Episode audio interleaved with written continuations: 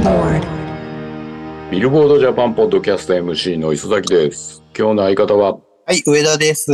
よろしくお願いします。はい、早速、今週の HOT100、3位からカウントダウンお願いします。えー、2023年3月1日ですね。えっ、と、ビルボードジャパン、えーまずは HOT100、えーですが、えー第3位、つばきファクトリー、間違いじゃない、泣いたりしない。第2位が、 Official髭男dism、Subtitle。そして第1位が、キングプリンスの Life Goes On でした。キンプリさん、 Life Goes On。えーと、シングルが105万枚超え、という数字を出しましたよ。うん。ミリオン超えですね。これがね、何年ぶりかな、100万枚超えのニュースっていう風に見たら、はい。えっ、と、ニュースにも書いてあるけど、2020年3月ぶりなのね。ああ、久しぶりか。へえ。要はその初週で超えるのかっていうことですそうね。そうそうそう、初週売上 AKB48、失恋ありがとうが141万枚。うんうんうんうん。で、乃木坂46、しあわせの保護色が104万枚。はいはいはい。それ以来。すごいですね。でもなんかこう、やっぱその2020年ぐらいまでは、それこそ AKB にしろの、まあ、乃木坂にしろですけど、こう、ね、こう、アイドルグループのフィジカルの売りや、あの、リリースっていうのが定期的に来るたびに、やっぱり、あの、ミリオン、ハーフミリオンとか、いろいろ打ち出してた気がするので、なんか、そそれがそんな昔なんだっていうのは、時が経つのは早いなというところと、ね、その期間を空けて、こう、キンプリが成し遂げたっていうところも、こう、このグループの、まあ、凄さ、凄まじさみたいなのを改めて実感するセールスだなって思いますよね。コロナぶりってやつですよね。そう。だってこの後、乃木坂はしばらくデジタルリリースになるんだよね。フィジカルがなくなって。はいはいはい。っていう展開になったりするので、やっぱり、なんか、うん、あのコロナで3年ぶりに結局こうなったっていう感じだからね。うんうんうんうん。はい。なかなかの、はい、インパクトがある記録だなと思います。そうですね。まあ作品としては、あの、やっぱりキンプリのこう、あの、えー現体制での活動がやっぱり、えっ、と、うん。体制が変わるっていうところに近づきつつある中でのシングルで、やっぱりファンとしてはそういう意味でもやっぱりこうリリースされる作品に対する思い入れも大きいだろうし、で、 Life Goes On が、あの、動画再生で4位。で、はい。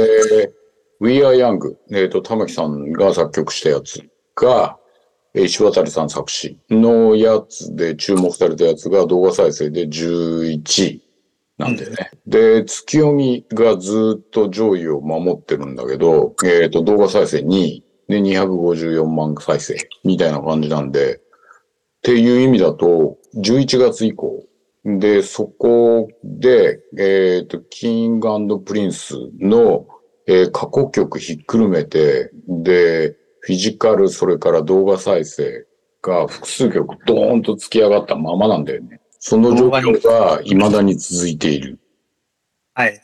感じでございます。うんうん特に、えっ、と、動画再生で、えっ、と、上位を取ってるのは、 Life Goes On が4位、動画4位で、197万1045回。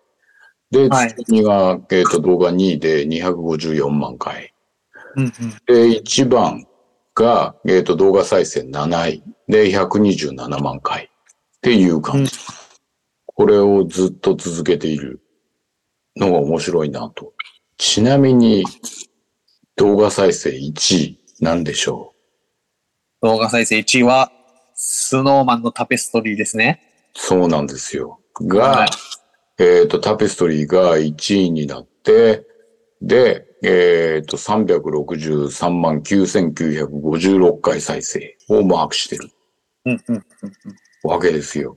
ので、えっと、スノーマンだったり、キングプリンスだったりっていうところの、この記録が、えっと、非常に興味深い展開になっております。ちなみに、えっと、前週、タペストリーは、えっと、動画再生に、えっと、b ファーストに続き、えっと、2位だったんだけど、うんそれで329万6906回の再生数。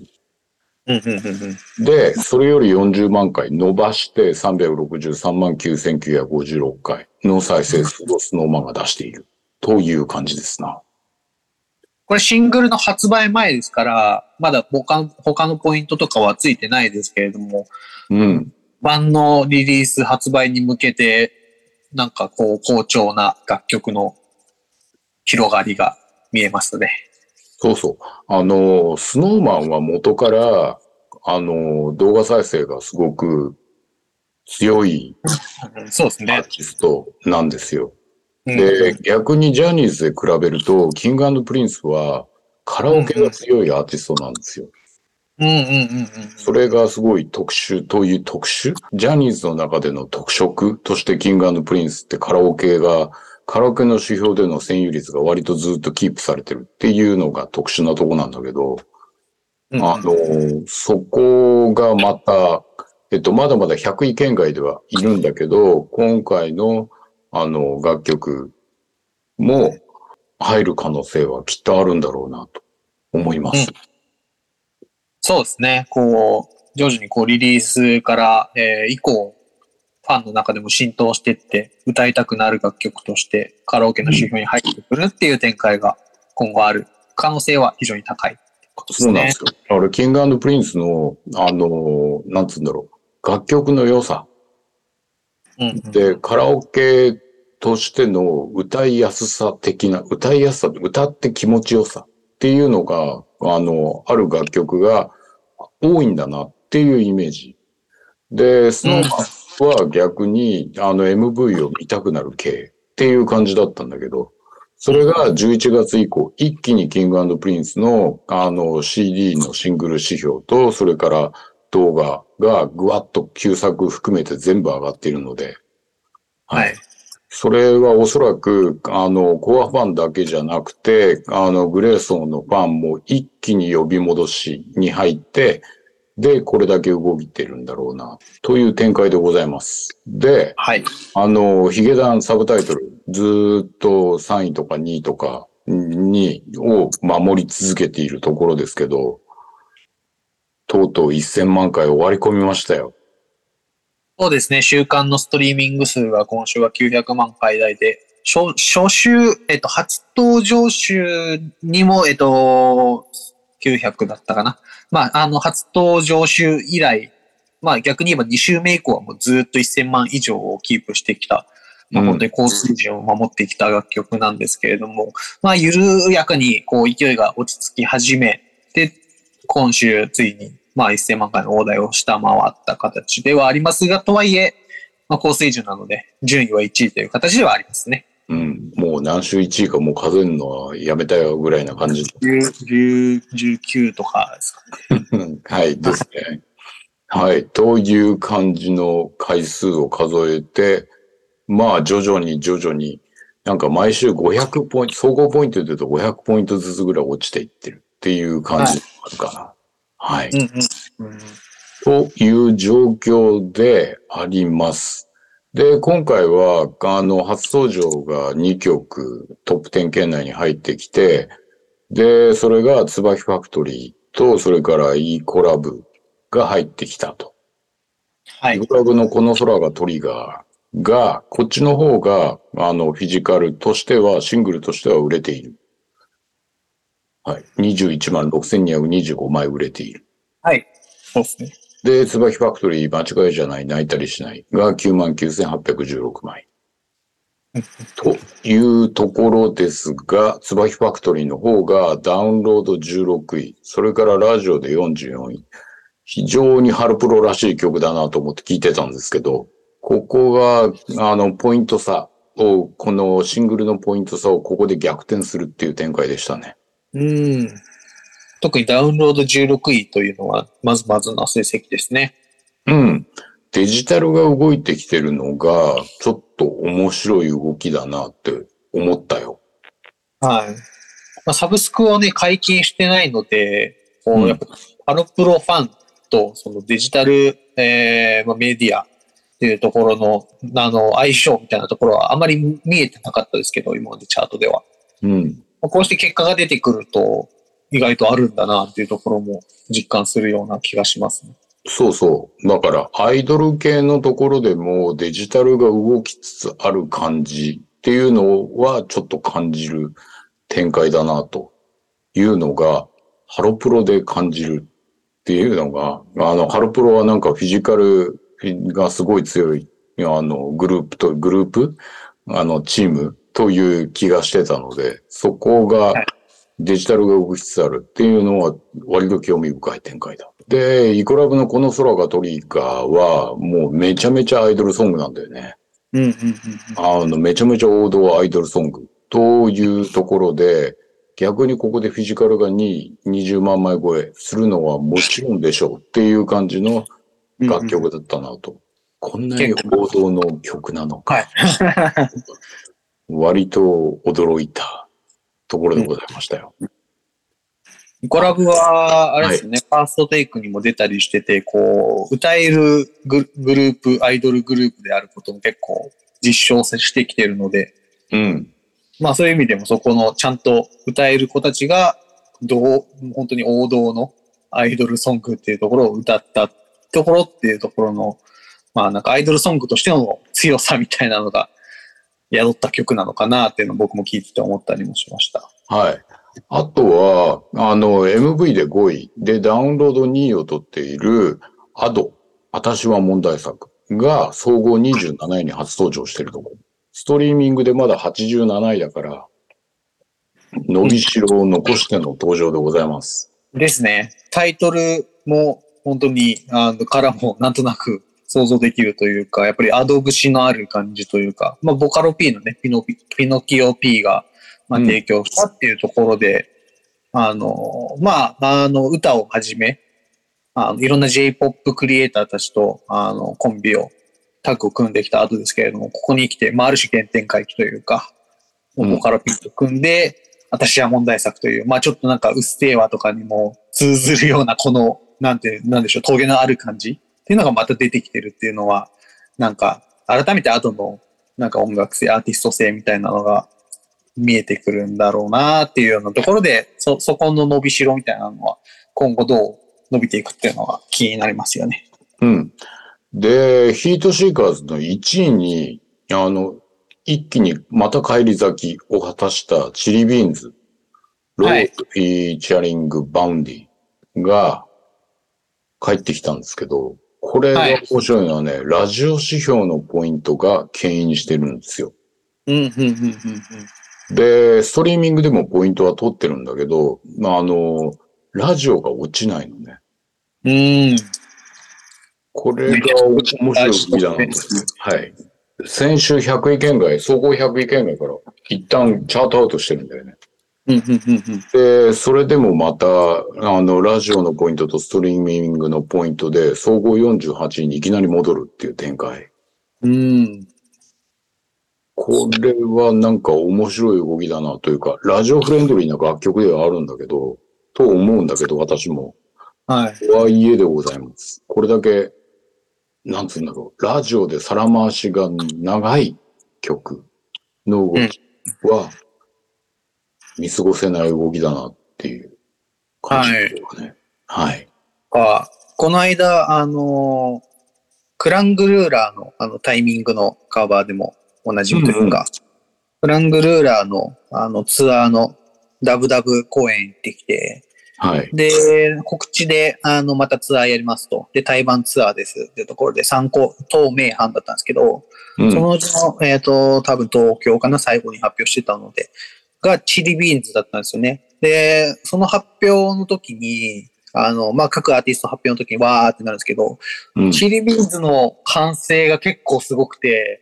Chilli Beans. って言った時の、改めて、あ、 Chilli Beans. って、めちゃくちゃに、こうライ、ライブハウスシーンの子たちにもめちゃくちゃ人気なんだなっていうところで、まあ、 klang ruler とかを聞いてる層とか、まあ、結構若い子が多いと思うんですけど、へえ。なんだなって思ったりとか、まあ、最近だとね、あのーあ海外のね、ワローズってバンドの、あの、オープニングアクトでしたっけ？とかも務めたりとかしてて、なんか久しぶりにこう、ここまであのーなんて言うんでしょう、ポピュラリティっていうのをがっつり獲得しつつあるガールズバンドうんっていうの、なんか、あの、出てきたなっていうような印象ですかね。なんか、シシャモとか、なんかそこにつ続くとか、全然音楽性は違うと思うんですけど、うん。はい。なんか、ちょっとそんな感じもしてて、今今後どうなるかってすごく気になりますけど。はい。という感じなので、注目の動きっていうところを私なりにでございました。とすると、あの、次週以降注目なのは、えっ、と、前週1位だった BE:FIRST のブンブンバックが、えっ、と、当週8位に来てます。で、それで、それを維持してるところは、えっ、と、動画再生3位だったっていうところだね。そはい。れが、あの、今後も維持されるのかっていうところと、 King & Prince の今回の展開から、じゃあ次週、次週、えっ、と、おそらく MV のところでも、えっ、と、高ランクが期待されるので、そこがどこまで維持されるかっていうところと、あと多分ラジオでもうちょっと持ち上がるのかなっていうところだもんねね。という感じで、えっ、と、HOT100 でございました。えっ、と、続いて、ホットアルバムス3位からカウントダウンお願いします。はい、アルバムですね。ホットアルバムスですが、えー第3位、えー、ザ・ランページ from Exile to Live のラウンドラウンド。第2位がノアのナンバー A。そして第1位がストレイキッズのザ・サウンドでした。はい。ストレイキッズ強いっすね。えっ、と、そうですねフィジカルの売れが45万飛んで808枚でございました。はい日本での人気もすごいですからね、彼らは。深掘りしたんですよ、データを。はい。いろいろ。で、データをいろいろ深掘りすると、ストレイキッズのあのフィジカルの売れ方って、関東圏だけじゃなくて全国規模で売れてるんだよね。うん、うん、うん、うんうん。で、それが割と面白くって、いわゆるこうネーム、ネーム、名前の浸透度的に言うと、ストレイキッズはい。って、えっ、と、まだ関東圏の方で売れていくっていうイメージがすごいあるんだけど、それよりもむしろ、あの、全国的にちゃんとまんべんなく CD が売れてってるんだよね。リアルで、ね。はい。うん。それはここの今作ですか？うんと、一連の作品。一連の作品。ああ、すごい。はい。なので、はい。あの、去年一番伸びたって思ってて、ストレイキッズ、このジャンルで言うと。はい。で、そのフィジカルとデジタルを、まあ、アーティストウォッチで調べてたんですけど、で、はいそこの、あの、フィジカルの動きが、あの、すごい興味深い動きです。うんうんうんうん。はい。関東エリアに集中してないっていうところが、あの、すごい面白いなと。で、逆にこの45万枚はすごい記録なんですけど、こんぐらいで出すよねっていうふうに逆に思ってしまう結果なんだよね。まあ、それだけこう、全国にしあのファンダムが広がってるってなると、うん。まあ、リーチできるエリアも広いし、まあ、彼らツアーもちょっと前にはやって、まあ、当半とかだと思うんですけど、まあ、アリーナ規模のやってて、うんまあ、なんかそういった形で、あの、ね、東京だけに限らず大阪でもやれてっていうところも含めて、やっぱり動員があるっていうところは、まあ、その、そこの新、セールスの広がりとも、まあ、重なるのかなっていう感じですよね。はい。前週、まあ注目だってやっていた、えっ、と、上原ひろみのブルージャイアントのサントラですね。はい。これが、フィジカルのセールスを維持してますよ。うん。はい。えっ、と、総合で前週8位から9位になっていて、で、CD セールスで言うと、えっ、と、16位ではあるんだけど、それでもちゃんとまだまだ売れ続けているところは、割と気になります。えっ、とですね、増やしすね。3844枚売れて、で、累計で7437枚なんだけど、ジャズ系でここがこれだけ続いてるのは割と目立つよね。そうですね。やっぱり、あの、ダウンロードもフィジカルも2週にわたって、あの、伸ばしてるっていうのがすごい、すごいなと思います。うん。アニメタイアップというか、まあ、ブルージャイアント人気っていうところもあるんだけど、で、それに、それに寄っかからないだけの内容をちゃんと作ってきてるからこその、このセールスの、フィジカルセールスがずっと維持されているところなのかな？ね。あの、しっかりこう、アーティストと作品、タイアップ作品の、まあ、シナジーというか、うん。あのどっちかがどっちかに寄り添う形、あの、より寄りかかる形ではなく、なんかお互いに高め合う感じ？っていうところのクリエイティブの化学反応が起きてて、まあそういうのがなんかやっぱりこうやって長く愛されるというか、評価され続けるんだろうなっていうのを改めて思いますね。はい。という展開になっておりました。で、上原ひろみはちなみに、フィジカルで16位なんだけど、ダウンロードで3位っていうところだったので、デジタル領域の方でこっちの作品は聞かれていっていく。はいで、結束バンドもデジタル領域でダウンロード1位っていうのが動いているっていうところもまた、楽曲が聴かれている状況が動いてんだなっていう印象はありますな。というアルバムチャートでございました。はい。はい。データ講座終わったよ。はい。まあ、データマーケティング講座。はい。はい全6回。磯崎ティーチャーのマーケティングですね。はい。もう正月休みが全くなかったので、今週から正月だと思ったらすぐ3月3日来るんだな、ライブとかね。うん。はい。どうでしたか？今週は終えてみて。面白かったですよ。限定で、えっ、と、40名限定にさせてもらって、で、それで、あの、リアルとオンラインでややらせていただいたんですけれども、半々、あの、半分が、いわゆる音楽業界の方々で、で、もう半分が、全然別業種の方々の参加えー、でございました。あの、結構いろんなニュニュートラルな温度感というか、で参加してくださった方も結構いたんですね。うん。えーっと、まあ、夏にやったのと同じで、えーっと、あるアーティストのファンダムの、うんうん。あの、方々も参加しててですね。うんうんうんはいそれはそれで面白くって、その方々が、あの、自分の、あの、好きなアーティスト以外のところでもちゃんと分析するじゃない？で、そうすることで、で、分析する、することで、で、自分の推しのアーティストの、あの、分析に関する解像度が上がっていく感じは、ちょっとやってて面白かった。うん、確かに面白そう、それは。うん。で、あとはまあ、やりながら思ってたのは、うんと、アーティストファンダムと楽曲ファンダムの二つがありますよ。っていうところの話をして、で、アーティストファンダムって割と勝ちパターンっていうのが、いろんなパターンでちゃんと確立されてるのね、日本、日本というか、はい、日本か。はいはい。ところが、楽曲ファンダムをじゃあ売っていくっていうところで楽曲をうまく売っていくときの売り方っていうのが、そこがまだ勝ちパターンがふわっとしてるんだよね。うんうん。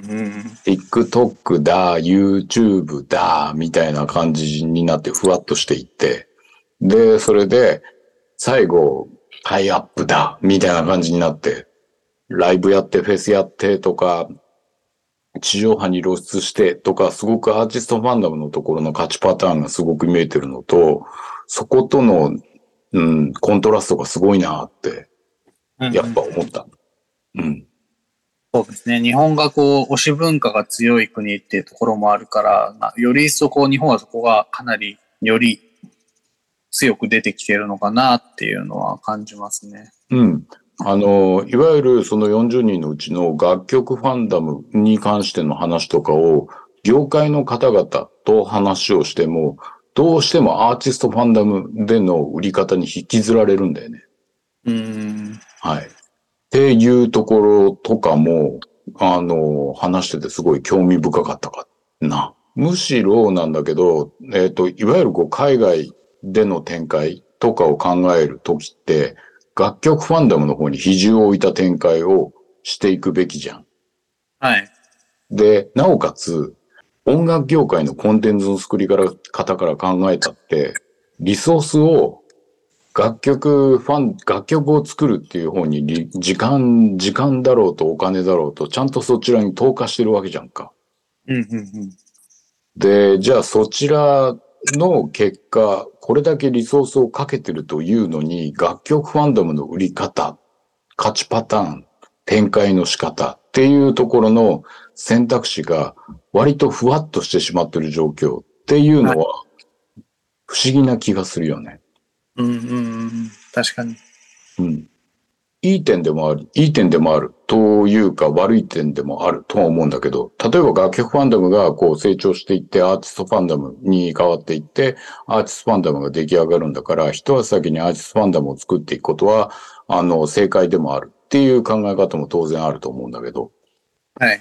で、そういった考え方も踏まえつつ、でも楽曲ファンダムで実際に売れてきている楽曲が、えっ、と、さっき言った HOT100 のところで注目の楽曲っていうのが上がってきているわけだから、うんうんあの、明らかにマーケットの変化っていうところも視野に置いた上で、えっ、と、今後のブランディングっていうのは考えるべきだなっていうのを改めてこの6回の講座を終えて思うところでございますよ。